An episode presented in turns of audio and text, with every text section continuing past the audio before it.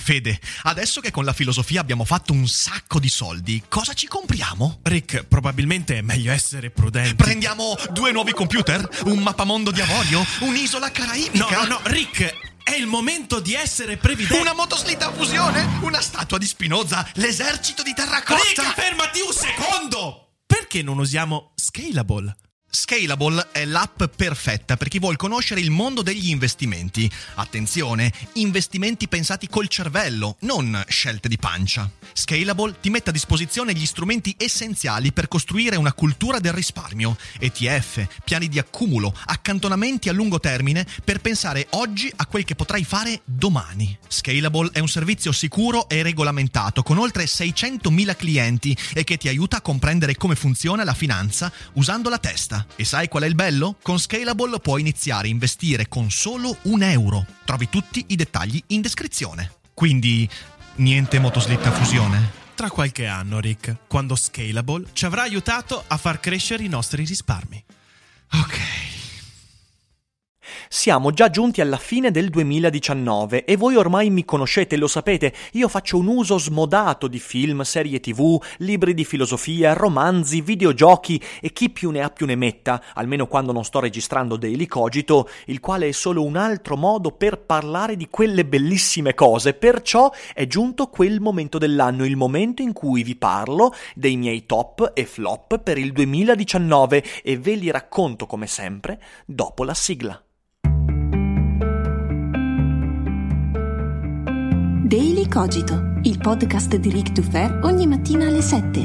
L'unica dipendenza che ti rende indipendente.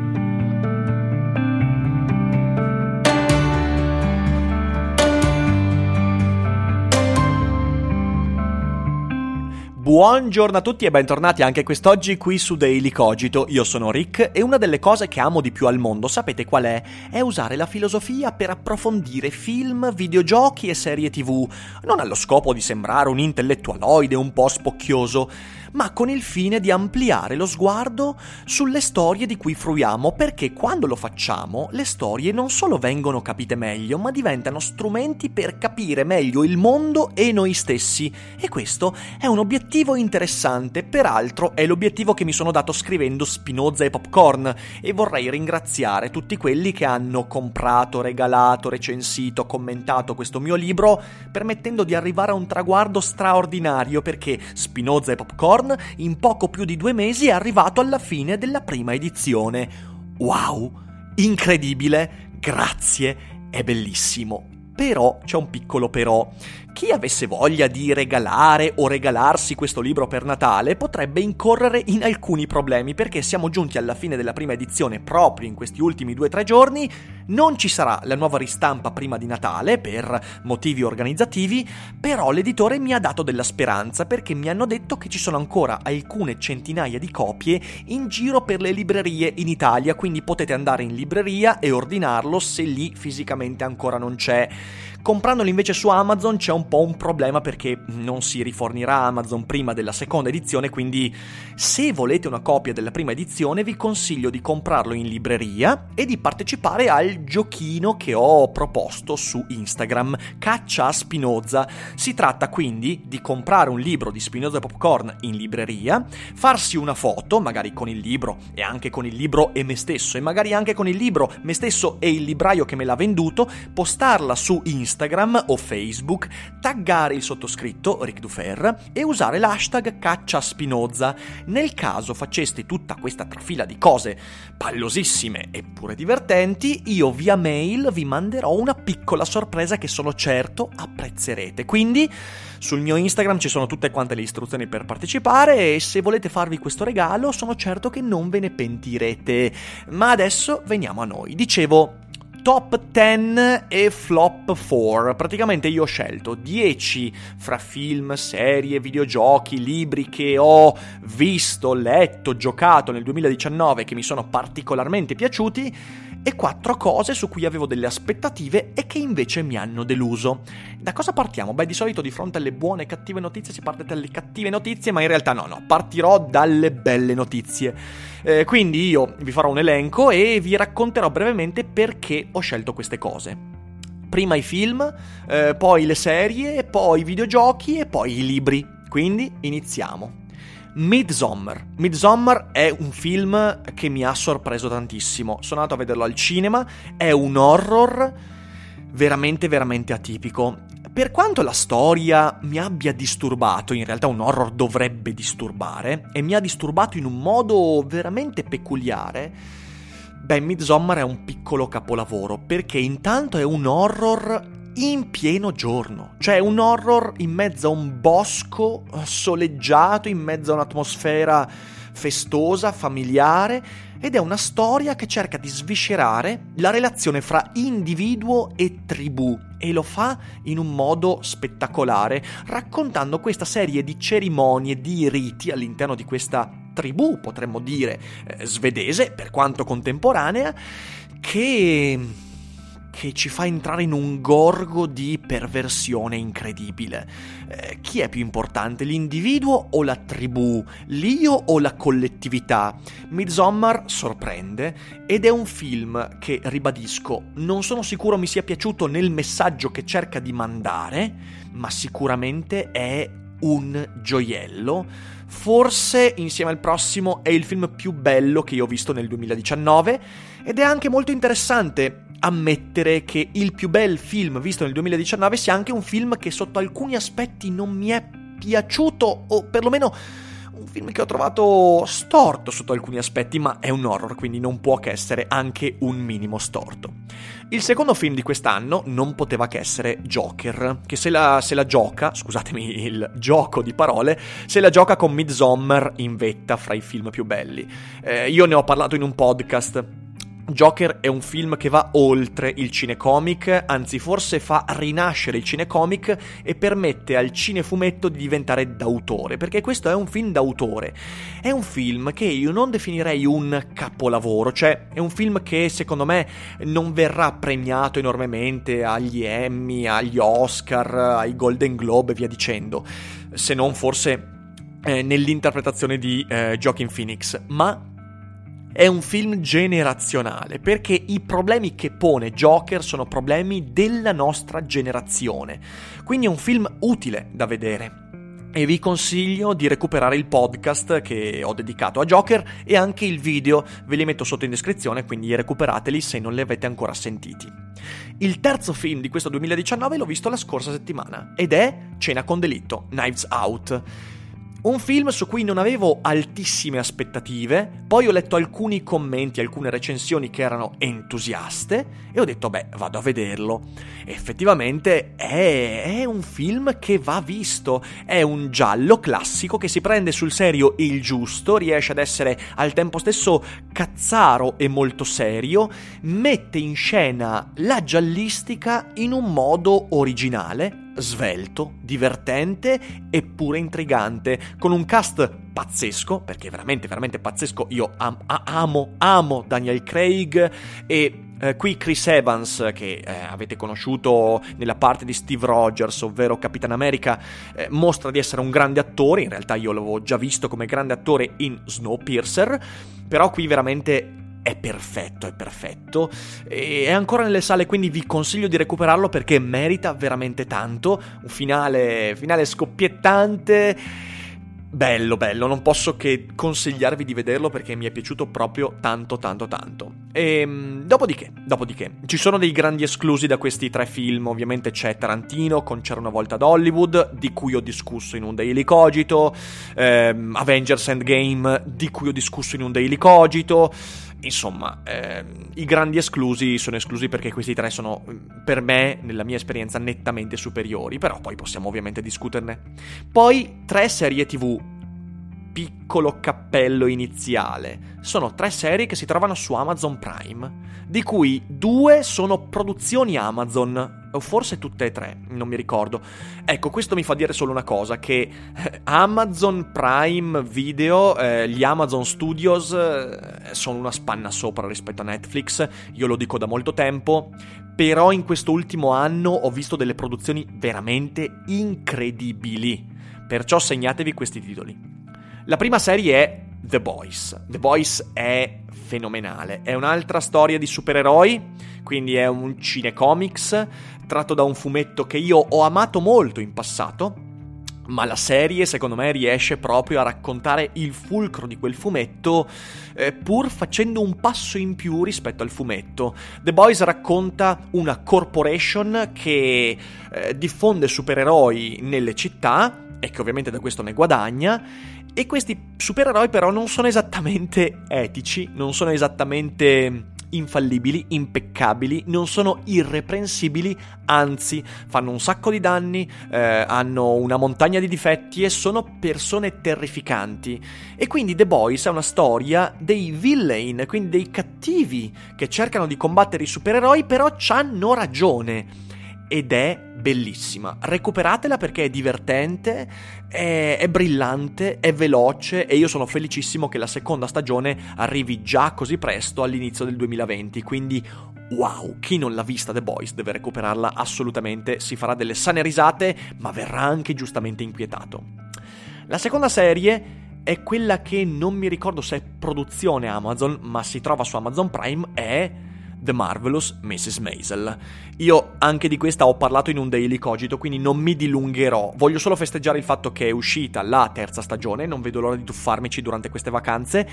E Mrs. Maisel è da vedere, ragazzi. È una serie fra le più brillanti degli ultimi anni con interpreti straordinari ed è la storia di questa ragazza newyorkese ehm, che vive negli anni 40-50 e che si lancia in una carriera di stand-up comedy, quindi fa la comica. Ed è spettacolare, è spettacolare, è spassoso, ma è anche profondo, romantico. È una serie che amo tantissimo e non so bene quali parole usare per spingervi a guardarla. Guardate la dannazione perché ne ho visto parlare troppo poco e invece merita tantissimo. La terza serie, e questa è stata veramente una sorpresa incredibile, è Undone. Undone è una produzione Amazon eh, in rotoscope. Rotoscope è un tipo di immagine che alcuni di voi avranno per esempio conosciuto con il film eh, dedicato al romanzo di Philip K. Dick Un oscuro scrutare, è Scanner Darkly, ed è una storia che racconta la schizofrenia. Questo è importante perché molto molto spesso negli ultimi anni, quando il mainstream pop ha raccontato la pazzia, l'ha raccontata con una sorta di fascinazione. Molto spesso noi abbiamo visto i matti, i pazzi, gli squilibrati, vorrei dire quasi magnificati dalle serie tv, dai film, dai romanzi. Ehm, quindi il pop ha sempre guardato con fascino alla follia. Undone è una storia sulla schizofrenia che non ti risparmia nulla, ti mostra quanto è maledettamente violenta, terribile, insopportabile la pazzia, la schizofrenia. Ed è veramente una serie straordinaria, profonda e peraltro anche da un punto di vista artistico unica. Perciò guardatela, Amazon Prime Video Undone imperdibile veramente. Nell'introduzione mi sono sbagliato, c'è una quarta serie tv eh, che è invece su Netflix, quindi ecco, no, spezziamo una, una lancia in favore di Netflix ed è una produzione Netflix questa ed è Spy con Sasha Baron Cohen. Mi è piaciuta tantissimo. È una miniserie, se non sbaglio, di 5 o 6 episodi, non mi ricordo in cui viene raccontata la vera storia di una spia del Mossad, quindi di Israele, che si infiltra all'interno delle gerarchie, eh, diciamo così, dei paesi eh, Iran, Siria, in Siria, anzi in Siria, ovviamente anche con legami con l'Iran, proprio durante l'epoca calda, quindi gli anni 60-70, proprio l'epoca in cui lo spionaggio fra questi paesi era violento, pericoloso ed estremamente delicato. Io sono rimasto estasiato dall'interpretazione di Sasha Baron Cohen, eh, che abbiamo sempre conosciuto come mm, macchietta comica, Borat, eh, Ali G, eh, insomma tutti i suoi personaggi, le sue maschere. Qui lui dimostra di essere un attore fantastico ed è una serie da guardare soprattutto perché ti mostra la manipolazione a cui sei sottoposto quando quando fai il patriota. La patria eh, non è esattamente un valore intoccabile, ma è qualcosa che ti usa e usandoti ti distrugge pure. Bellissimo Spy, guardatelo perché merita veramente veramente tanto. C'è un solo videogioco che voglio consigliarvi per questo 2019 ed è, mm, è perché? Perché ho videogiocato poco quest'anno, cioè ho videogiocato più eh, a cose... Sì, cose da, da tocca e fuga, cioè toccata e fuga, quindi però ci sono alcuni giochi molto belli e questo che vi consiglio è per la Nintendo Switch ed è Luigi's Mansion. Per chiunque abbia la Nintendo Switch questo non potete mancarlo.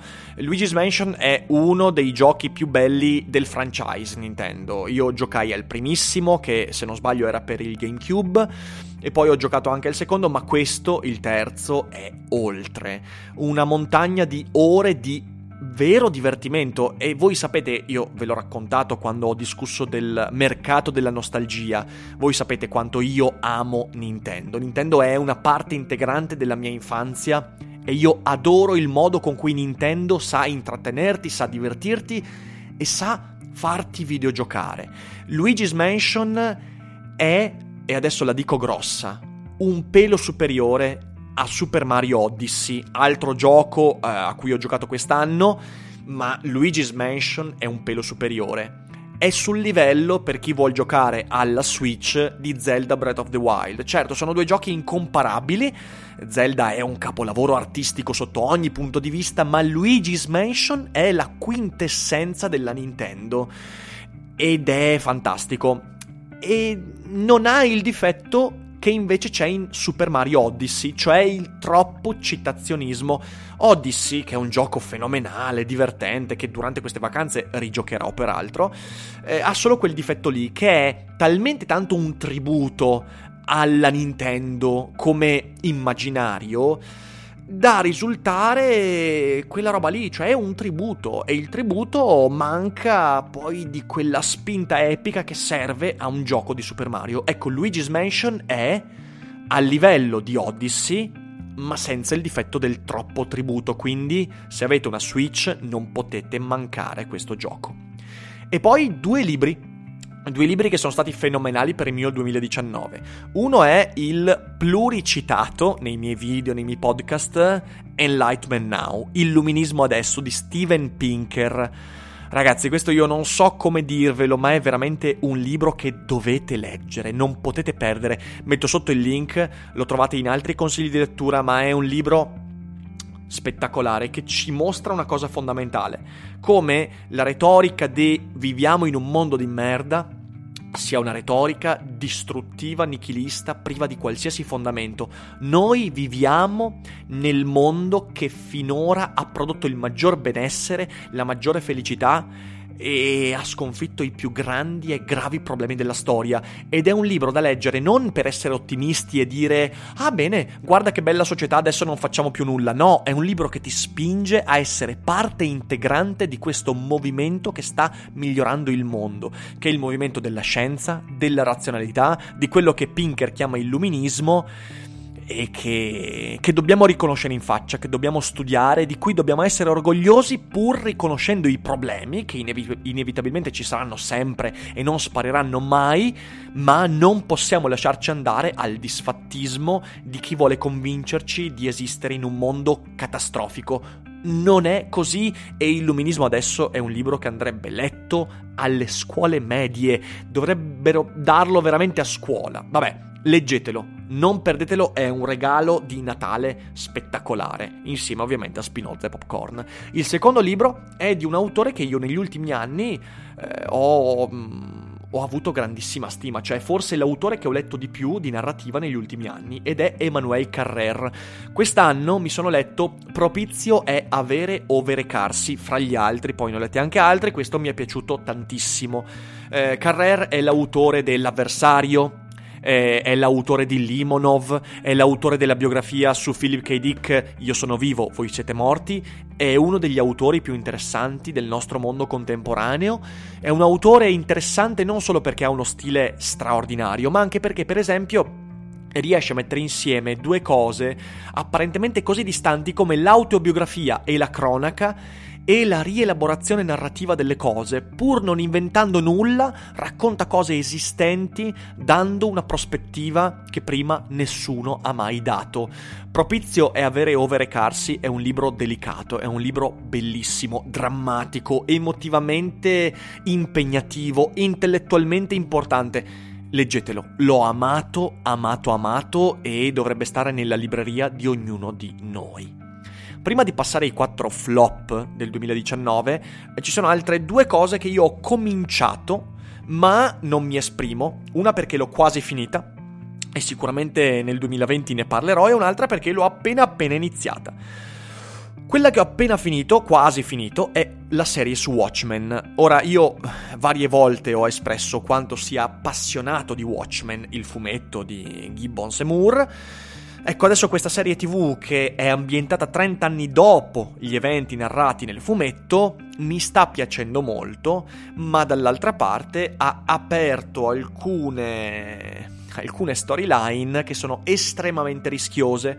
È sul bilico fra l'essere un mezzo capolavoro e il diventare una puttanata immane. Quindi stasera mi guarderò l'ultima puntata e a gennaio sicuramente ne parleremo. Quella che invece ho appena iniziato è la serie di His Dark Materials, eh, tratta da Palma, La bussola d'oro e via dicendo, e questa qua un'altra storia meravigliosa, una volta che avrò visto la serie poi sicuramente ve ne parlerò, ma per ora non mi esprimo, questo soltanto per anticipare tutti quelli che nei commenti mi diranno ah ma non parli di questo e di questo.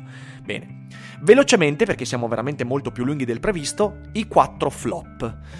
Allora, il primo flop è un film. Scary Stories to Tell in the Dark, l'ultimo film di Guillermo del Toro, su cui avevo ottime aspettative, perché io eh, dopo Crimson Peak, dopo Pacific Rim, io speravo che Guillermo del Toro sarebbe tornato al suo immaginario eh, del labirinto del fauno, tanto per dirne uno, e pensavo che questo sarebbe stato il film del suo ritorno, e invece no, e invece no. Ed è stata una grande delusione perché mi sono trovato di fronte a un, un piccolo e quasi insignificante horror eh, mescolato a un immaginario da Stranger Things, peraltro un po' stantio. Mi è dispiaciuto perché speravo di vedere un bel film, lo aspettavo da un bel po' di tempo e invece no, e invece no, idee poco originali, secondo me poco ispirate, un paio di momenti veramente fighi dal punto di vista del, de, de, de, dell'immagine, eh, della costruzione dell'immagine, peraltro, niente. Peccato Guillermo, aspetto per il prossimo.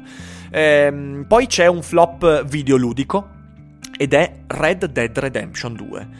Ora so che dicendo questa roba sto facendo incazzare un sacco di gente, però per quanto Red Dead Redemption 2 sia artisticamente inarrivabile, per quanto sia un unicum nel paradiso, nel, scusatemi, nel panorama del videogioco mondiale, per quanto sia ammirevole la quantità di particolari, eh, di storie, di personaggi, per quanto sia minuziosa la sceneggiatura e la costruzione grafica, per quanto sia un mondo che Westworld levate proprio, Secondo me il suo grande difetto è proprio la troppa roba. Cioè Red Dead Redemption 2 ha talmente tanta roba che io mi sono sentito soverchiato. Intanto è lunghissimo, lunghissimo, troppo lungo, troppo lungo. Chiunque l'abbia giocato sa perfettamente che a un certo punto del videogioco, eh, già siamo molto in là con le ore di gioco, c'è un finale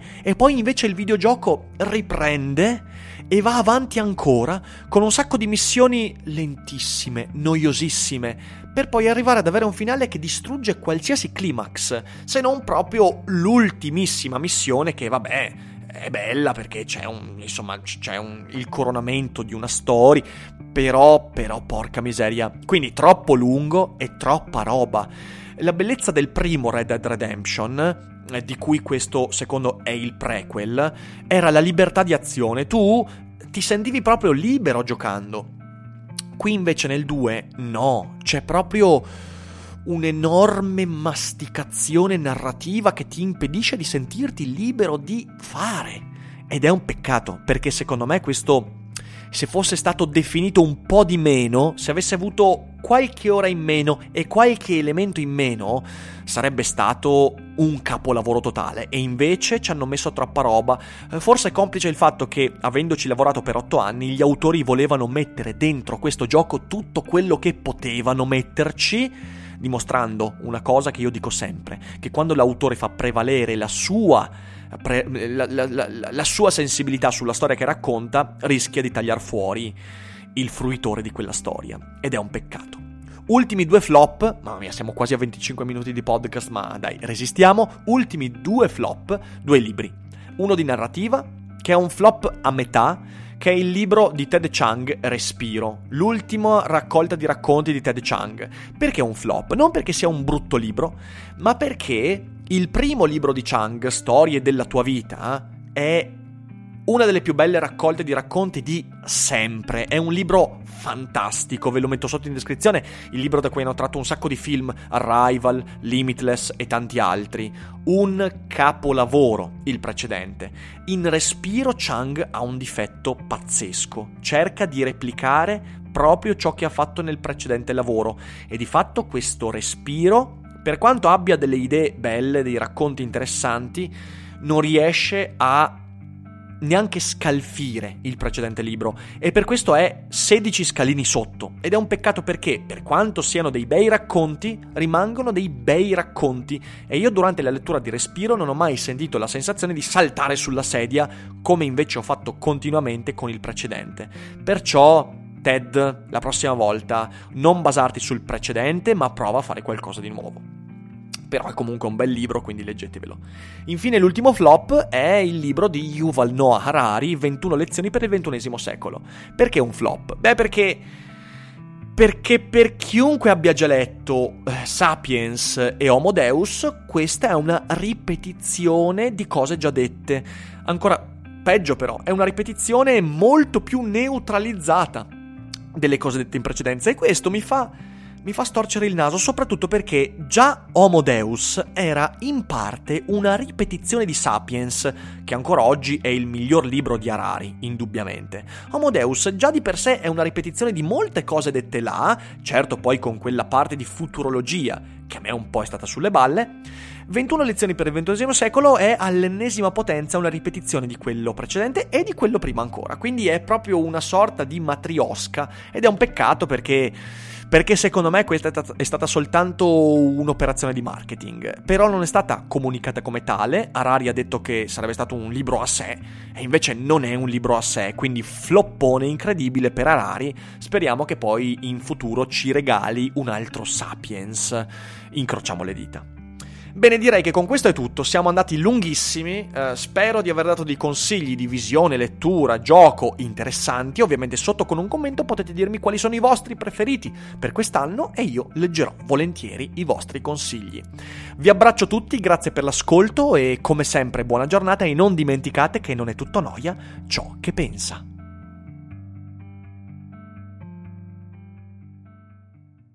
Vacanze in Sicilia o in Sardegna. Con i traghetti GNV viaggi in relax, porti tutto quello che vuoi e ottieni super vantaggi. Col nuovo programma Fedeltà MyGNV accumuli punti viaggiando, ricevi un cashback del 20% e tanti sconti a bordo. Non c'è modo più conveniente per andare in vacanza. Scopri i dettagli su gnv.it.